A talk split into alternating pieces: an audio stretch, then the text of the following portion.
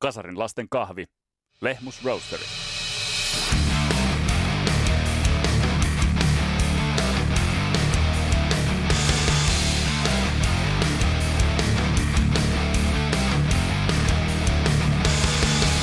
On kiistaton fakta, että Hanoi Rocks maistoi 80-luvulla jo kansainvälistä menestystä, mutta bändi, jolla oli todellinen jättipotti, todellinen mahdollisuus käsissään, oli Smack. Mitä sitten kävi? Miksi se iso juttu ei tapahtunut? Tästä kaikesta otetaan selvää tässä Kasarilapset-podcastin jaksossa, kun vieraaksi tulee Jimi Sero, joka soitti 3 vuotta bassoa Smackissa 80-luvulla. Tää on Kasarilapset, mun nimi on Vesa Viimpari. Tervetuloa. Matkaan mukaan!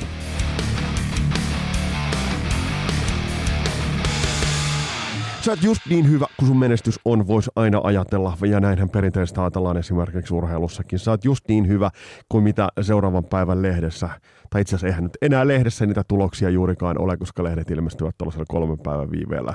Tää on ainakin mitä sanomalehtiin tulee, mutta kuitenkin pointti on se, että sä oot just niin hyvä kuin mitä sun suoritukset ovat. Musiikissa asia on pikkasen toisella tavalla, eli se, miten hyvä sä tosiasiallisesti olet, niin ei välttämättä korreloisit sen kanssa, mitä sun bändillä tapahtuu, tai millainen karrieri sulla on edellä, tai millaisia saumoja sä saat. Tästä on Kasarilapset-podcastissakin lukuisia keissejä. Me ollaan käyty läpi Hanoi Rocksin saagaa, mitä kävi siinä vaiheessa, millainen se urakäänne oli, miksi jäi tapahtumatta ne asiat, ja mitä olisi tapahtunut mahdollisesti sen jälkeen, kun Russell kuoli, ja bändi on siitä päässyt eteenpäin. Tätähän me ei ikinä tiedetä.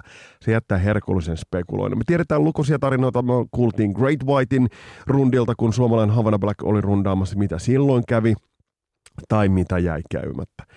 Mutta se kuitenkin se kaikista kutkuttavin story on Smackin tarina. Siihen liittyy sauma, siihen liittyy ajoitus, siihen liittyy kysyntä, siihen liittyy se pohjatyö. Ja kaikki oli ikään kuin pedattuna bändille valmiiksi. Mutta mitä sitten kävi? Mitä piilomaan pikkuasille kävi sitten? Miksi niitä juttuja ei sitten tapahtunut, mitä piti tapahtua? Ja tästä kaikesta otetaan selvää tässä Kasarilapset-podcastin jaksossa, kun meille tulee vieraaksi Jimi Sero. Jimi, ensinnäkin, mitä sulle kuuluu? Ei pitkään aikaan miestä kuulunut mitään, vai onko? Voi jumala, että siihen menisi yksi ohjelma, että puhutaan niin paljon asioita, että niin ihan älyttömiä. Siis mä rakennan rekkoja. Tuollaiseen TV-elokuvatuotantoon. Mulla on 2 rekkaa, mitkä on niinku, puvustusmaskeerauskäyttöön. Joo, okei. Okay. Ja sitten toisella kädellä mä ajan niitä tuotannoissa esimerkiksi. Missä vaiheessa lähdit tohon mukaan? Olen mä muutamia vuosia ajellut sitä, mutta nyt viime syksynä mä hankin oman ja nyt hankin toisen keväällä. Mitäs musahommat? No siis me ollaan vuosi hinkattu uutta levyä National Nightmare. Levyn nimi on High Life. Eka sinkku tulee 1.5. nyt ulos. Witch-niminen sinkku. Minkä tyylistä musaa? Rock and roll. No niin, arvatenkin. En mä siitä mihinkään pääse koskaan. Enkä halua. Ootko missään vaiheessa ajautunut irti musasta? Onko sulla musa ollut niin kuin Smackin jälkeen kaiken aikaa jollain tavalla mukana? On, siis Smackhan oli niin kuin loppuksi hirveän lyhyt aika, 2,5 vuotta. Mitkä vuodet ne oli? Sä tulit mukaan siis Live Desire livelle. Niin, 86 ja 89. Niin se oli lyhyt stintti tohon nähden. Oli tietysti, se oli siihen elämän aikaan, kun oli joku just 20 jotain. Se tuntui ikuisuudelta ja sit silloinhan niin kun tehtiin ihan vitusti kaikkea, niin kun 3 levyä, sinkkuja, keikkoa ihan vitusti ja sit käytiin jenkin tolleen. Et sehän tietysti siihen aikaan tuntui ihan loputtomalta ajalta, mutta nyt kun sit on yli puoli elämää sitten, niin ei se sitten ole. Se on aika lyhyt aika. No joo, tolle kun ajattelee. Ennen kuin mennään tuossa Smackiin, niin millä intohimolla sä tällä hetkellä musaa suhtaudut? Onko se niin kun, tavallaan semmoinen, mistä saat hyviä fiiliksiä harrastemielessä, vai onko siinä vielä jotain sellaista, että mitä tietyllä tavalla haluat tehdä tai saavuttaa? Edelleen teen niin kuin samalla intohimolla, ellei itse asiassa vahvemmallakin. Todennäköisesti vahvemmalla. Intona. Ikinähän ei tunnu siltä, että saa mitään sitä aikaiseksi, kun haluaa. Muuta kuin hetkellisesti ja sitten haluaa tehdä lisää. Eli todella edelleen tehdään.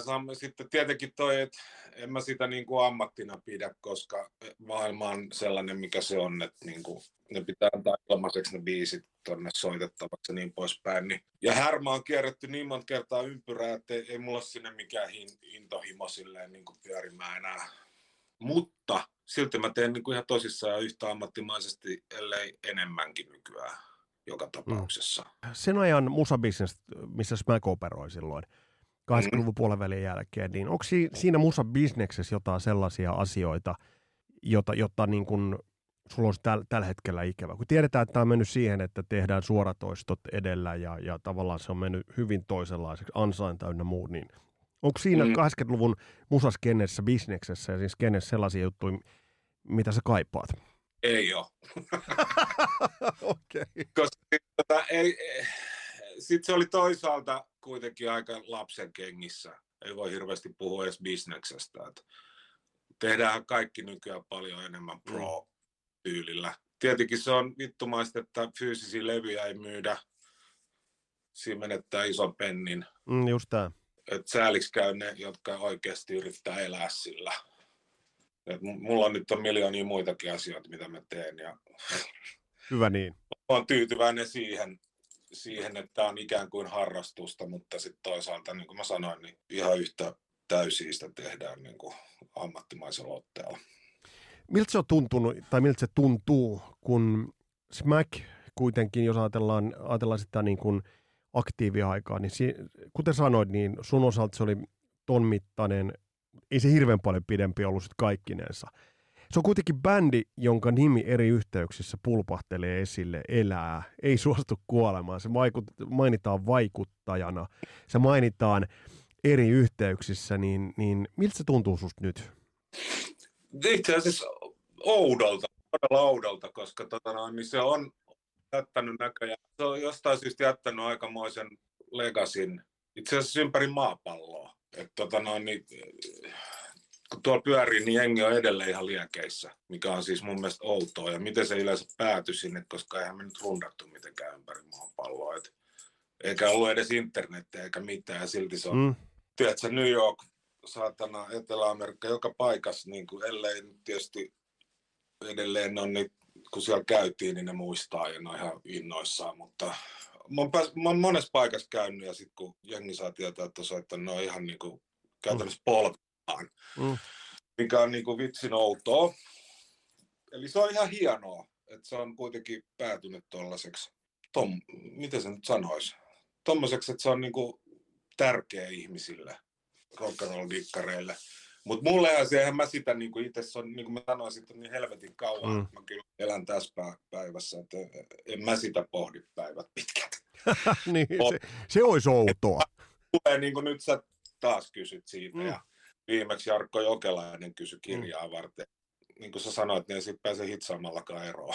Ei pääse, ja siis mä kaivoin omasti, näitä löytyy CD-tallenteena näitä löytyy, ja sitten mulla löytyy Salvation, löytyy kassuna, sen mä ostin aikoinaan, mutta nämä on ostettu vähän, mulla on tässä Radisson Bites, Live Desire, live-levy, ja oikeastaan sen verran pöyhästään, Smack-kirja siis on tullut ihan kohta, niin kuin sanoit, ja viittasitkin, ja se on oikeastaan, on jo korkea aika, että se kirja tulee, vai mitä? Siis tärkeintä siinä on se, että kun se nyt tuli ja joku sen teki, niin se joku oli Jarkko Jokelainen, että mä uskon, että se oli paras mahdollinen henkilö tekemään sitä. Mutta hei, mennään sen verran taustaan. Nämä kaikki, ja totta kai kun tuo kirja tulee, niin jokainen Musa Diggari sen ostaa. Mutta Smack oli tehnyt siis 2 täyspitkää, ja oliko pari sinkkua vai yhden maksi, ja sä tulit bändiin mukaan silloin. Mennään sen verran nyt kuitenkin, että miten Jimi, sä tulit Smackiin ajautuneeksi? No tietysti kaikki pyöri Lepakossa tai Tavastialla, eipä juuri muita paikkoja ollut. Mun mielestä Rane Lepakon kellarin käytävällä, se vaan pysäytti ja sanoi, että onko sun mitään tekemistä. Sitten mä tein niin. No sitten niin, että ne tarvii basistia, että Seri lähtee menee. Sitten mä, joo, selvä. Ja se oli lyhyesti virsi kaunis. No se kävi noin, siis niin kuin siis, kaikki kävi nopeasti. Että oliko tää nyt pohjalta maanantai, niin siinä ei edes hirveästi ehtinyt treenaa, mutta se hyppäsit aika liikkuvaan junaan niin sanotusti, että kuitenkin. Todella. Niin miltä se tuntui siinä kohtaa? Mitä sä niin kuin nuorena kundina se silloin? Siinä kohtaa se oli tietenkin hienoa, koska mähän nyt oli seurannut, treenattiin samassa treenikämpässä ja mä olin niin kuin nähnyt sitä melkein alusta asti. Ja myös sen kohdan, kun mä menin treenikämpälle ja siellä oli vahva hieno ynnä muun runkki. Se nyt toimi kuin junan vessa ja mä olin, jumala, tulee jotain, ennen kuin ne oli tehnyt sinkkuu tai mitään. Niin sitten, ja katsonut sit sitä touhua siinä se pari vuotta, mitä nyt tehtiin hinkkaa ennen kuin sit tuli, niin mä olin tietysti ihan liekeistä. Mansuria näytti keikkalista, oli niin kuin perkele keikkaa, mikä siihen aikaan tietysti oli just se, mitä halusi. Ei halua. Mutta se oli, eikö se ollut aika mielenkiintoista aikaa, että silloinhan niitä keikkamestoja ja keikkoja kuitenkin oli huomattavasti paljon enemmän kuin nykyään. Eli silloin siis, muistatko sitä, että millainen, ei nyt tarkasti tarvitse mennä, mutta siis ylipäätään, että eikö näin, että esimerkiksi keskellä viikkoja, mä muistan itse, kun just tuli täysikäiseksi, muistan, että esimerkiksi tällaisia tiistai-keskiviikkoillan keikkoja saattoi jossain Kotkan kaltaisessa paikkakunnalla olla. Siis se oli ihan eri touhuu. Nykyään niin isotkin bändit, niin se on käytännössä viikonloput. Eli mitä siitä tulee 50 keikkaa vuodessa, niin about. Lisäksi, mutta näin jonkun keikkalista silloin, kun Salvation ilmestyi, niin sit me tehtiin niin huhti-toukokuun aikana 40 keikkaa. Huhti-toukokuun aikana? Niin. Eli niin, keikat parissa kuukautta. Sitten vasta alkoi kesä. Et se oli ihan eri luokkaa siinä vaiheessa. Et sitä tehtiin kyllä ihan työkseen sitä. On toi siis ihan eri maailma. Kela nyt sitten, jos ajattelet tätä päivää. Saattaa olla jopa 7 päivää viikossa parhaimmillaan. Ja vielä vähän 90-luvun puolellakin, kun oli balls. Niin eli se jatkui sinne. Oliko eka levy, millä sä soitit, niin oliko toi live-albumi Live Desire vai oliko Salvation Studio-levy ensimmäinen? Muistatko itse, mitä se meni? Mä katson, että Live Desire on äänitetty Husulan kasinolla ja Tavastialla taisi olla, niin oliko tämä eka äänitä, millä sä soitit? Se oli eka, ja sitä me mentiin vasta sen jälkeen, oliko se nyt joulukuussa, sinne Lontooseen tekee sitä Salvationia. Millainen, ja mistä toi lähti, tämä Lontoon veto? Koska sehän uutisoitiin silloin aika isosti, ja kaikki oltiin vähän pikku rockidiggarit oltiin fiiliksissä, että jes, nyt joku lähtee jonneen muuallekin kuin Manseen tekemään levyä. No siis taas kerran siihen maailman aikaanhan se oli erikoista, koska ei siis mitä siinä nyt oli muut Hanoi Rocksin jotkut tehnyt jossain muualla jotain. Ensinnäkään tuolla ei pyöritty hirveästi tuolla maailmalla. Se oli erikoista ja sitten tietysti tuommoinen legendaarinen studio, mistä tiesi, että siellä on kaikki maailman päälliköt tehnyt. Mutta se oli vaan ihan, mun järjen mukaan se oli niin kuin Lidon idea, eli just varmaan markkinointikeino, että menen tekemään. En mä tiedä, kai se panttasi talonsa ja sai fyrkat siitä. Mikä studio se muuten oli? Muistatko mitä? Trident Studio. Siellä on Sabatit tehnyt ja mitä kaikki Bowiet ja vaikka mitä. En mä edes muista. Se on edelleen siellä olemassa. Mä en tiedä, se on varmaan joku Maita-studio tai joku. Pienellä Sohossa. Niin siinä lukee kaikki, ketkä siellä on vääntänyt. Mutta se on ihan tuollaista isoa, niin kuin omia idoleita. Miten se studio, jos muistelet, niin jos mietit sen ajan Suomi-studioa tai sitten mietit Trident Studioa, minne menitte, niin oliko siinä niinku selkeä semmoinen kuitenkin, että se oli jo vähän, se oli selvästi laadukkaampi kuin mitä meillä esimerkiksi täällä Suomessa käytettiin? Siis todennäköisesti ei laitteistolta yhtään se ihmeellisempi. Siinä on enemmän se palvelu, että sitten siellä on niinku 2 niin sanottua T-boy, mitkä niinku laitteli nauhat ja teki kaikkea, kävi hakemaan ruokaa ja juomaa ja sitten oli keskusneiti, kuka laittoi tuoreet hedelmät aamulla pöydälle. Ja se oli ehkä toi palvelu se ihmeellisempi, että tuskin ne koneet sen ei ollut kuitenkaan. Et siinä sen huomasi, että sitä paitsi en mä noista mitään tajua noista laitteista, mutta en usko. Mun mielestä TT sanoikin, että se on ihan sama, että ei ne niin koneet pysty olemaan sen ihmeellisempiä tiettynä aikana. Sitten, että jos haluaa mennä Bahamalle tai jonnekin, niin sitten se vaan, siellä on niin uimallas ja sitten se vaan niin se ilmapiiri vaan isonee. Niin, se puitteet ympäri. Isonee. Joo. Paljon teillä oli aikaa käytettävissä ton levyn tekemisen? 2 viikkoa. Joudutteko pitää kiirettä siinä kohtaa? Ei. Me oltiin siihen aikaan, tietysti treenattiin aika valmiiksi asiat, niin me mentiin ja otettiin vaan niin kuin purkkiin. Suomeksi sanottuna. Oltiinko me peräti vaan viikkoja, että me hengailtiin toinen viikko siellä? Mä en edes muista enää. Mutta kuitenkin, että se kuitenkin sillä tavalla aika napakka sessio. Se, mitä sä kuuntelit nyt sitä levyä jälkeenpäin? Mä muistan, kun se levy ilmestyi, niin mä pikkasen ihmettelin, että se soundi oli jotenkin kummallisen siisti. Oli ihan päin vittuun.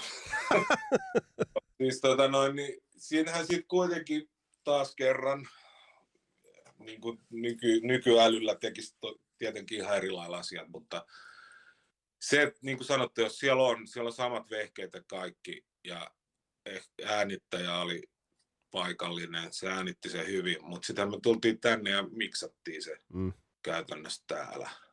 Eiku vittu, miksattiinko se siellä kaiken lisäksi? Mutta joka tapauksessa TT teki sen. En mä tiedä, sitten, siis mun järki olisi ollut siis, tai miten tämä nyt selittäisi, että se voisi olla erilainen, jos se, että olisi rahannut tänne jonkun tuottajan samalla rahalla, kun mennä sinne samanlaisen tuottajan kanssa kuin täällä. Nimenomaan. Silloin se olisi ehkä muuttunut todennäköisesti.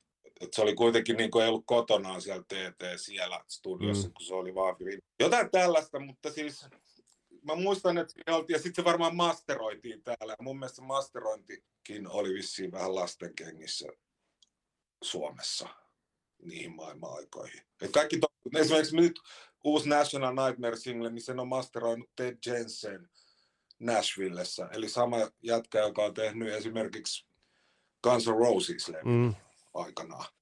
Ja vaikka mitä tommosia päälliköitä.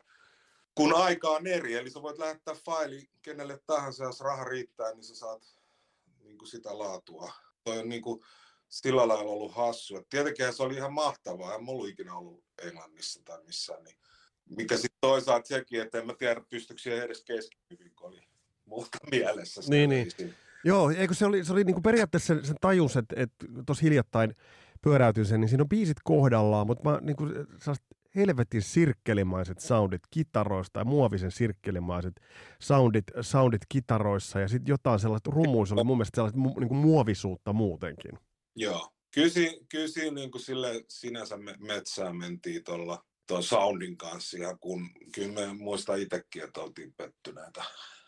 Oliko se heti sen levyn niin kuin ilmestymisen jälkeen se fiilis? Ihan ensi kuulemalta, että ei vittu, tämähän kuulostaa niin kuin niheisemmältä kuin edelliset tavallaan. Se on mielenkiintoinen asetelma kyllä. Miten siitä sitten, niin kuin, koska sitten kuitenkin teillä oli visittejä Pohjois-Amerikkaa esimerkiksi oli, niin tapahtuiko ton Salvation-levyn ilmestymisen myötä niitä asioita, kun mitä odotettiin siinä vaiheessa? Vai oliko mitään sen kummallisempia odotuksia, että mentiinkö siinä vaan niin kuin levy ja tilanne kerrallaan eteenpäin? Aika lailla tilanne kerrallaan. Ja sitä paitsi mä luulen, että se jenkkijuttu liittyi siihen, että kun ne kuitenkin ne kaksi ekaa oli julkaistu siellä Amerikassa.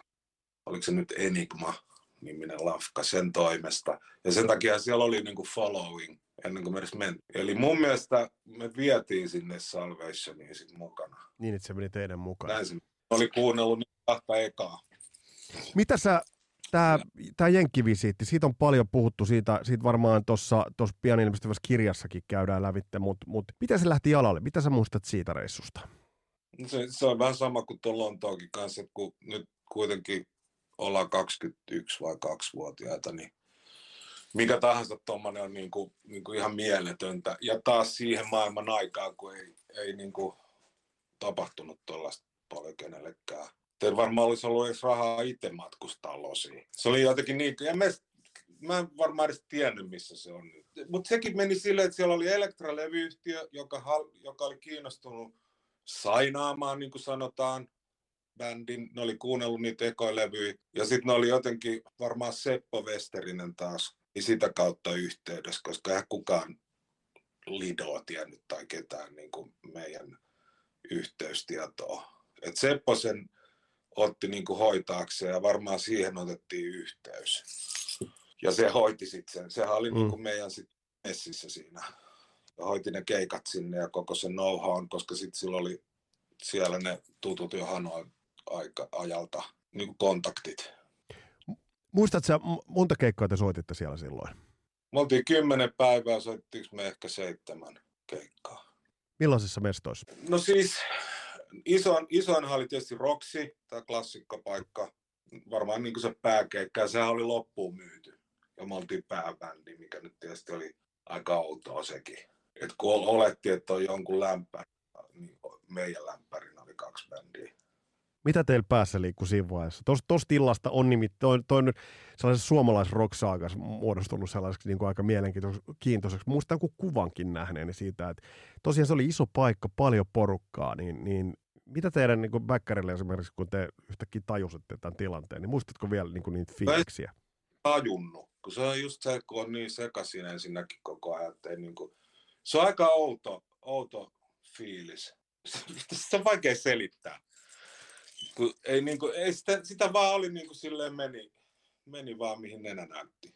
Ei sitä edes niin kuin mitenkään olettanut, että semmoiseen paikkaan joutuu. Pari vuotta aikaisemmin oli niin kuin vaan ihan liekeissä, kun pääsi Tavastialle. Se oli, kaikki oli vaan uutta. Ja olihan se ihmeellistä se koko kaupunki ja sitten tavallaan tajus sen, niin kuin kuinka niin kuin jäljessä me ollaan. Tai kuinka 80-luvun Suomi ja Helsinki, niin kyllähän me oltiin. Olihan se niin kuin ihan eri maapallolta. Et hienoa, se oli ihan mieletöntä ja sitten siellä oli se Los Angeles, sehän klassikko. Niin kuin, sit kun tajus missä se on ja niin kuin, että kaikki leffat mitä on katsonut ja kaikki on niin kuin, tunsin jo kadun kulmatkin melkein leffoista ja kaikkea, niin se, siinä oli vaan semmoisessa ihmeellisessä huumassa, mutta siis siihen aikaan nyt tietysti mäkin tenutin yötä päivää, niin myöskin aika sumussa. Niin. Oliko teillä mitä, tostahan on paljon puhuttu, että oliko se nyt Slash vai kenen kertomat oli, että siellä tuon keikan ovat nähneet todella monet sellaiset silmäparit, joista sitten minun on tullut koko genren kannat helvetin iso. Oliko teillä millaisia, muistatko yhtään, oliko teillä millaisia kohtaamisia siellä niin kuin mahdollisesti niin kuin muiden muusikoiden ja muiden kanssa? Et, niin kuin, tuliko sellainen fiilis, että Smack, jos on ollut loppuun myytynyt, teidät on tunnettu ja tiedetty siellä? On, siis tässä on huvittavaa se, että mäkin olen kuullut, että siellä olisi ollut Guns N' Roses. Joku sanoi, että siellä ei ollut. Mutta just kun mä olin viimeksi pari vuotta sitten EYSin kanssa jenkkirundilla, niitä vaan niinku kyydissä, niin sitten oltiin Elleissä, niin siellä oli se meidän vaan roudari siltä ajalta. Niin se sanoi, että joo, että tämä isi oli siellä, koska se oli ihan himofani. Ja sitten kuulemma oli mennyt niin, että se oli koko ajan niin kuin, että voit sä esitellä bändi, ja sitten Rich, tämä roadari oli ihan niin kuin, että vittu kun tässä on niin kuin duunia, ja sitten se oli äkkiä tullut, että okei, nyt mä vien sitten se toisen takahuoneeseen ja sanon, että tässä on Smack ja tässä on isi, Guns N' Roses, siis niin sitten se vaan muistaa sen, että me kaikki oltiin vaan silleen, että mutta en mä esimerkiksi tiennyt koko Guns N' Rosesista mitään siinä vaiheessa. Niin kuin se, mikä tuossa todettiin tuossa pari jaksoa sitten Jussi Kuususin kanssa, että miten hitaasti toi levy lähti niin kuin isossa kuvassa myymään. Et eihän, silloin kun se levy Appetite for Destruction tuli, niin eihän monet tienneetkään, mutta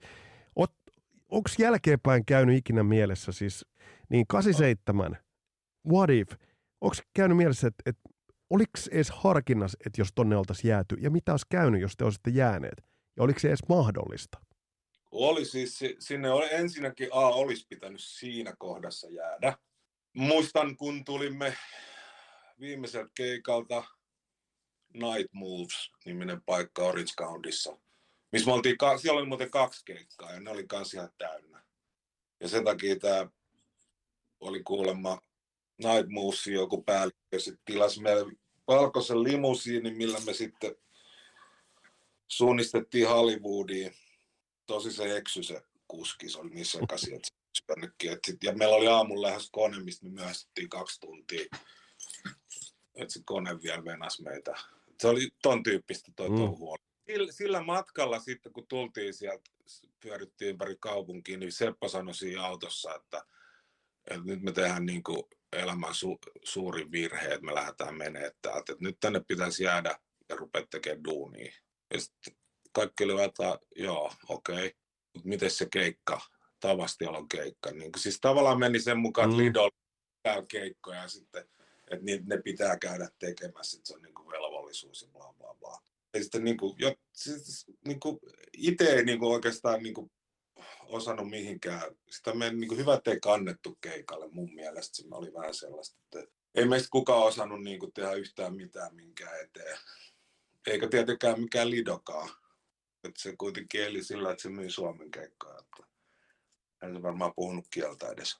Et siinä varmaan nyt se ryssä oli, että sieltä lähti meneen. Et siinä oli kuitenkin se Elektran päällikkö, niin se oli ihan niin kuin, että mä haluan sainaa teidät ja niin poispäin. Mm. Et se oli sillä lailla, piti olla pässi lihaa, mutta sitten tultiin veke.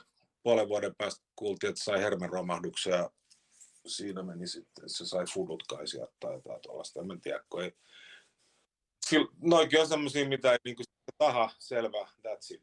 Ja sitten ruvetaan tekemään seuraavan levyn täällä ja noin poispäin. Mantsuri oli yhteydessä sinne tietysti tyyppeihin ja sitten loppujen lopuksi ne lähti sinne ja siinä vaiheessa bändi oli oikeastaan hajonnut. Et sillä lailla se oli tyhmää tulla tänne enää tekemään sitä samaa, mitä oli jo tehty. Mm. Niin ja minkä te olitte tehneet jo, varmaan kiertäneet kaikki keikkapaikat Suomessa, että täällä ei varmaan mitään uutta sinällään ollut. Ei. Ja se varmaan niin kuin alitajuisesti sitten oli semmoista, niin kuin, että alkoi, mä ainakin aloin tenuttaa enemmän ja sitten vaan tehtiin niitä keikkoja. Mm.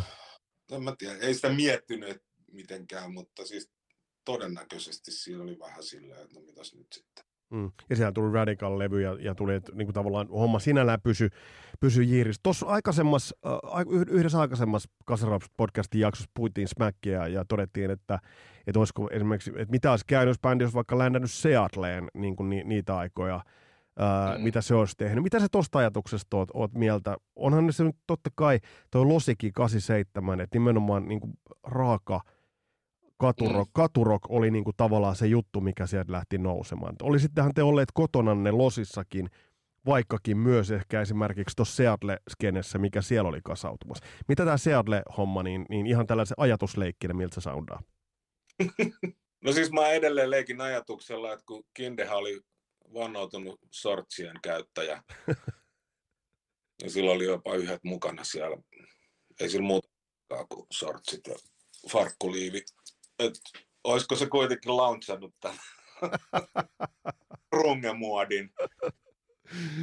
Koska siis, niin, no mehän oltiin sellaisia resupekkoja, mikä sitten tavallaan oli tämä grunge. Siis verrattuna siihen, mitä siellä oli siihen aikaan. Niin. Siis tukkahousu, meikki, kiharretut tukat. Ja siitähän jengi oli ihmeessä. Nehän oli siis nimenomaan Kindekin oli ihan se roudari puhuu vieläkin, että se oli niinku, se en ole ikinä nähnyt sellaista, niinku, että räkävalun lattiaa asti ja se vaan niinku pistää haisee. Niin olihan siellä, siis jos mä nyt itse muistelen niinku Smackia, niin ja nyt jälkeenpäin kun pohtinut, niin ajattelin jotain Claudea, että sellaista ikipopmaista in your face niinku energiaa, joka niinku ensisinkusta, niin kuin mikä löytyy seiskatuomaisena tuolta myös, niin ensisinkusta lähtien niin semmoinen niin kuin päälle vyöryvä.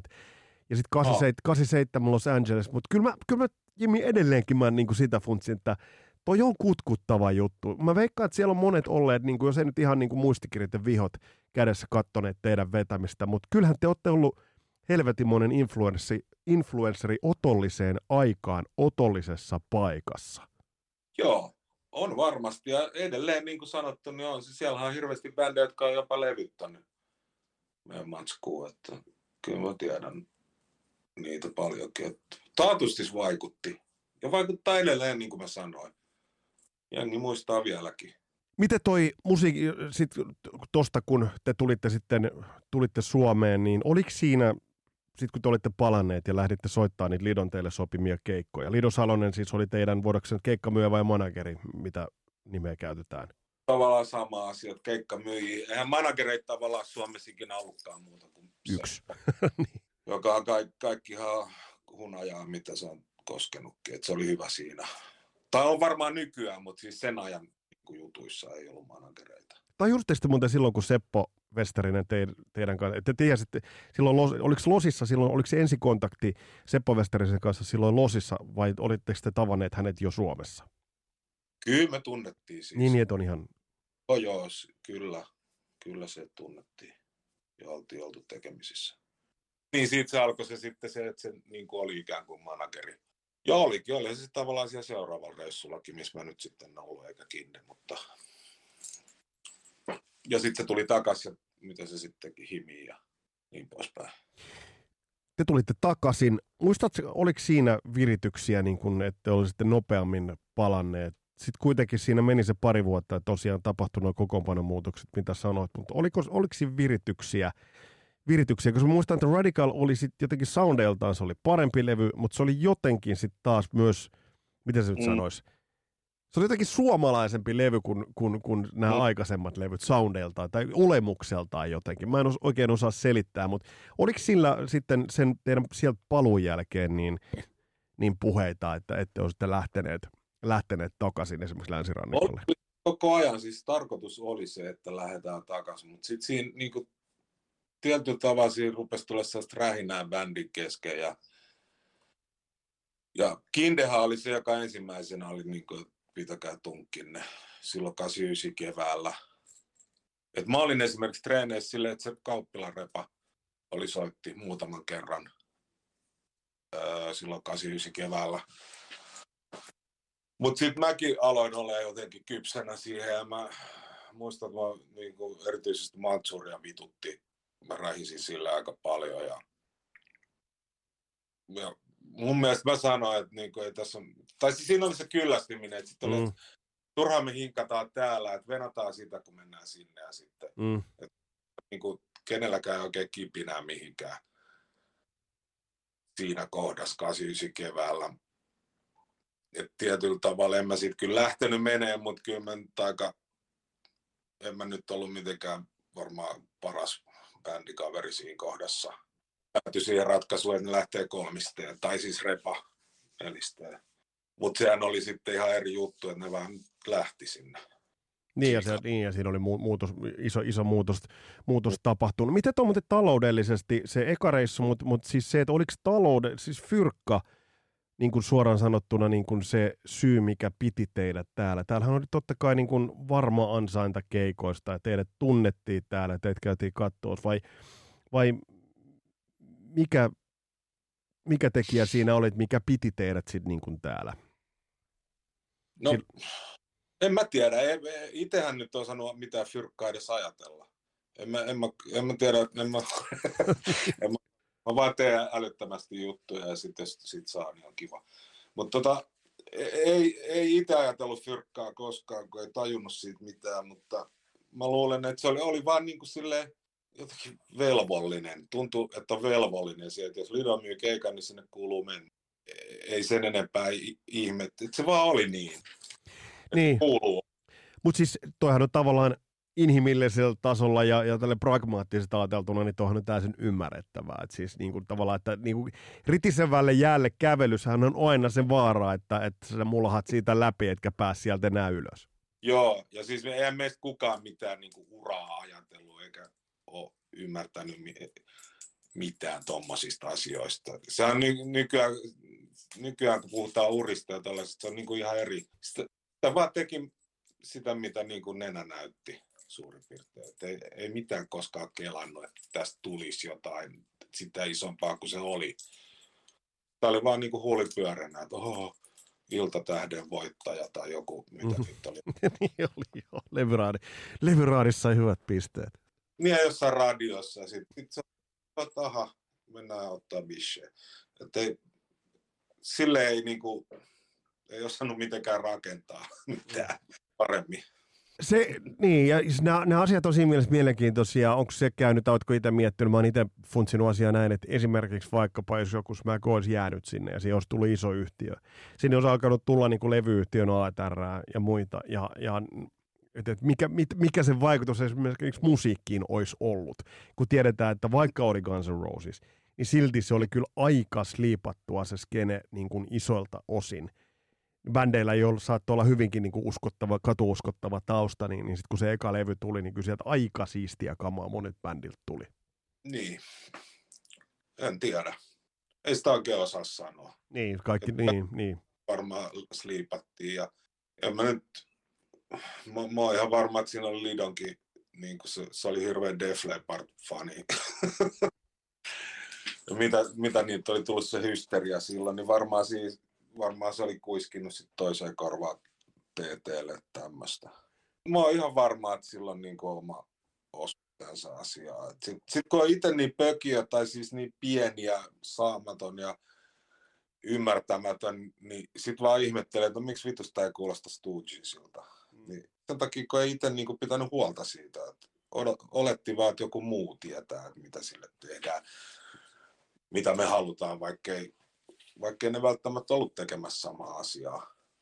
Nykyäänkin tehdään levyä, siis National Nightmare, niin mehän niin kuin kelataan sitä, että okei, että mitä me ollaan tekemässä. No me ollaan tekemässä tätä, no ketä me halutaan siihen, että sitten tulee mahdollisimman hyvin tällainen, mitä me halutaan. Että se on, tollaista ei osannut silloin niin kuin miettiä. Eikä silloin ollutkaan, oli niin kuin TT:hän teki kaiken. Mm. Että se niin kuin tietyllä tavalla on niin kuin TT-soundi, mikä on niin kuin sit loppujen lopuksi kaikilla niin kuin Sioluveljet ja Berglund ja mitään niissä on hirveästi eroa edes. Se oli tietyn kaiutetut rummut ja muuten. Ja kyllä tässä tulee mieleen se, että ei Hanoikaan varmaan niitä juttuja olisi tapahtunut, ellei siellä se Seppo Westerinen olisi ollut pitää narui kiinni. Miten sulla, Jimi, sitten siinä vaiheessa, kun sä päätit, että nyt tää riittää, ja sitten kun ukot lähtivät sitten kuitenkin 89, oliko se loppuvuodesta vai syksyllä lähtivät sitten takaisin sinne, niin mitä liikkui päässä silloin? Millaiset fiilikset sulla oli? Mä olin ihan niin kuin, yes, koska niin Ranehan oli puuhaillut sitä Ballsia siinä viimeisen vuoden. Sehän Ballshan oli silloin, niin kuin Ranehan perusti Ballsin käytännössä, tai toi Marion siihen. Ja mä olin katsonut niiden keikkoja ja mä olin niin kuin ihan innoissaan siitä. Ja Rane oli innoissaan. Se suurin piirtein niistä meidän epäonnistuneista treeneistä lähti Balls-treeneihin. Sanoit, että nyt on nasta veivaa, että mä haluan veivaa, enkä niinku kärvistellä. Niin. Mä olin niinku 1+1, että se lähti sinne, no nyt Sandelle puhelu päivää. Rane lähti, mä tuun soittaa. Sitten olin, että okei, selvä. Ja sitten taas 4 päivää treenejä ja eka keikka. Niinku siinä mielessä taas, niinku, että se oli helvetin pitkä aika verrattuna siihen edellisen bändin aikaan. Ja kuitenkin tehtiin samaa tahtia keikkoja vielä silleen se 200 vuodessa. Miten siinä vaiheessa, kun tuli tieto sitten, että Smack lopettaa toimintansa, niin se ei tainnut sulle olla siinä kohtaa kovin suuri yllätys? No ei, kun ei kai ne oikein sitä sitten lopuksi saanut siis käyntiinkään sen kummemmin siellä. Että nämä nyt on tietysti sitä, mitä mä oon kuullut Stranelta ja muilta niin kuin jälkeen. Tai tietenkin kuuli silloin, kun Claudehan tuli vuoden päästä takaisin sieltä. Sekin sanoi, että ei se, niinku, että se nyt oli pelkkää tappeluja. Totta kai se on ihan vitun vaikea, että tuommoinen jengi edelleen ollaan niinku vähän yli 20-vuotiaita, niin mennään asumaan johonkin yhteen luukkuun ja yrittää duunaa jotain järkevästi, varsinkin kun kaikki tykkää olla sekaisin. Niin se hirveän määrä tietysti varmaan pystynyt olemaan. Ne ei löytänyt basista. Siinähän ei ollut ikinä niin kuin sit vakituista basistia, että siihen kävi kaiken näköistä jäbää soittaa. Sä et saanut puhelua, että tulisitko kuitenkin? No totta, puhuen sain. Siis Ranne soitti kerran mulle, että sun varmaan pitää tulla tänne. Sitten mä ajattelin, että en mä kyllä nyt tuu. Mä olin liekeissä siitä Balls-touhuista ja se on jotenkin kivaa. Joo. Ja heillä keikkoja, vaikka ei ollut mitenkään sen takia. Päinvastoin mä odotin, että kaikki rauhoittuu, mutta eihän se, mitä vittua, se räjähti käsiin ihan samalla lailla. Jonnekin Simon kentälle asti joonotaan vastialla loppuun myyt. Erikoista. Oho. Miten sä muistelet Claudea? Se oli runoilija. Claudea oli, se oli erikoismies siis. Ensinnäkin, kun sen näki ekan kerran Smack-treeneissä, kun se oli kyykyllään siellä jossain nurkassa ja lauloi, siis tuolla samalla äänellä. Se oli kai 16 silloin. Se arpi tuossa rinnassa, niin siinä oli jotain niin käsittämätöntä, että se on niin kuin joku inkarnaatio jostain. Siis se on niin kuin lahjakkuus, eihän tuollaista voi olla olemassa. Siis se, mitenkään, se oli semmoinen. Teininä, ennen kuin se pääsi ravintolaan sisään, niin se kuulosti siltä ja näytti. Että siis se oli lahjakkuus. Siis, tai tommonen, miten sitä voi sanoa? Lahjakkuus kautta siis ainutlaatuinen. Siihen kukaan pystyy. Millainen miten kuvailisit Claudea Smackin keulilla lavalla? Sehän meni siis, se oli täysin niin kuin, ensin, sehän nyt oli sokea muutenkin oikeastikin, mutta se oli, se meni kyllä semmoisen transsiin, että se oli niin kuin sisällä siinä, mitä se teki. Ihan enemmän kuin kukaan muu varmaan. Et se oli se biisi sisässä, mikä se milloinkin oli.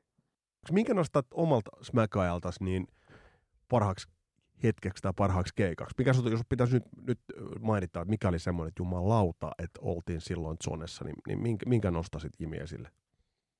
Niitä oli paljon. Mä muistan sen ekan keikan siellä Lepakossa, se oli jotenkin ihmeellinen. Kerro vähän siitä illasta. No se oli tietysti, se oli mulle nyt tietysti ihan niin kuin sanottu 4 päivää treenejä ja sitten tietenkin kaikki uutisoi, sit niin kuin räjähti sillekin, että oli vähän kauhuissaan, että mitä tämä on. Niin kuin ne oli kuitenkin sitten jo suht isoja siinä kohdassa.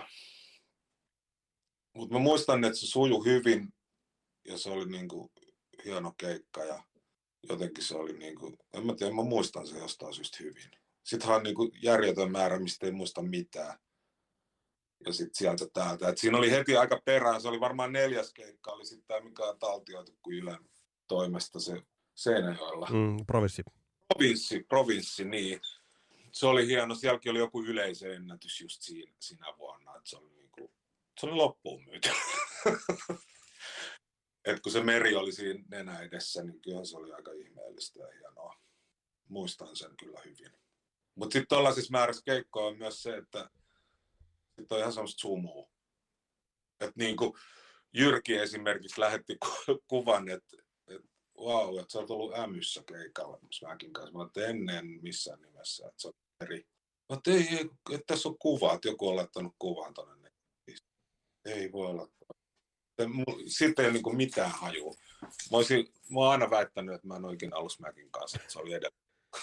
Ja Jyrkillä on melkoinen kuvakatalogi, mutta silloin myös tuntuu olevan ihan helvetin terävä muisti, että siltä niin kuin tulee erilaisista tapahtumista todella tiukkoja muistikuvia.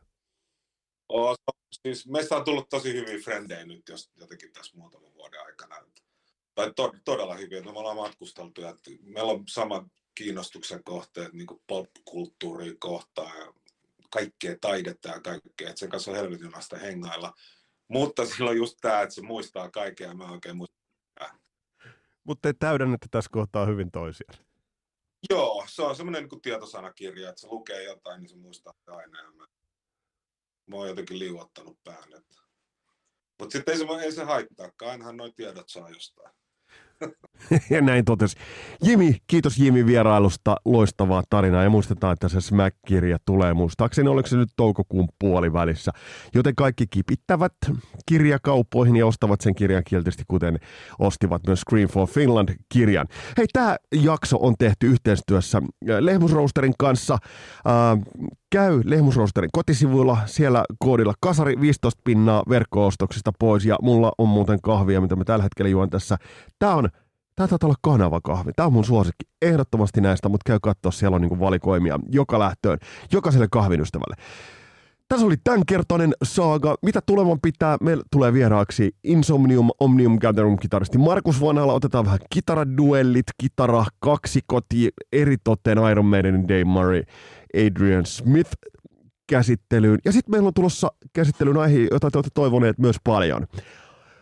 Jenkkipohjainen AOR, se pahamaineinen AOR, Pekka Heino, Brother Fire Tribe, vokalistimies, joka on suomalaisen AORn ääni ja taitaa ja tietää Tongerren, on tulossa vieraaksi ensi viikolla, jota sitten on niinku tanakkaa huttua. Ja yksi musagerra, mitä mä oon jättänyt käsittelemättä, olen huomannut itse asiassa, ja sitäkin te olette toivoneet, on 80-luvun rässi, speed metal, death metal, koko toiskene.